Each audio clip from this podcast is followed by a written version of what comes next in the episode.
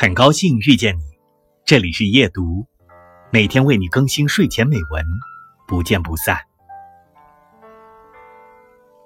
我们听过这么多的爱情故事，自己也多少经历过几段爱情，不管是结局好的还是结局坏的，都源于这一个字——留。留得住的必然是一种幸福。留不住的，那就是遗憾了。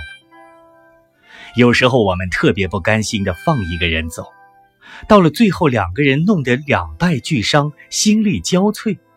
我们总说自己在等一个人，可是又说不清到底在怎样的一个人。现在我知道了，大概就是他的模样、三观、性格，是你喜欢的模样。可是。最重要的是，他想留下来陪你生活。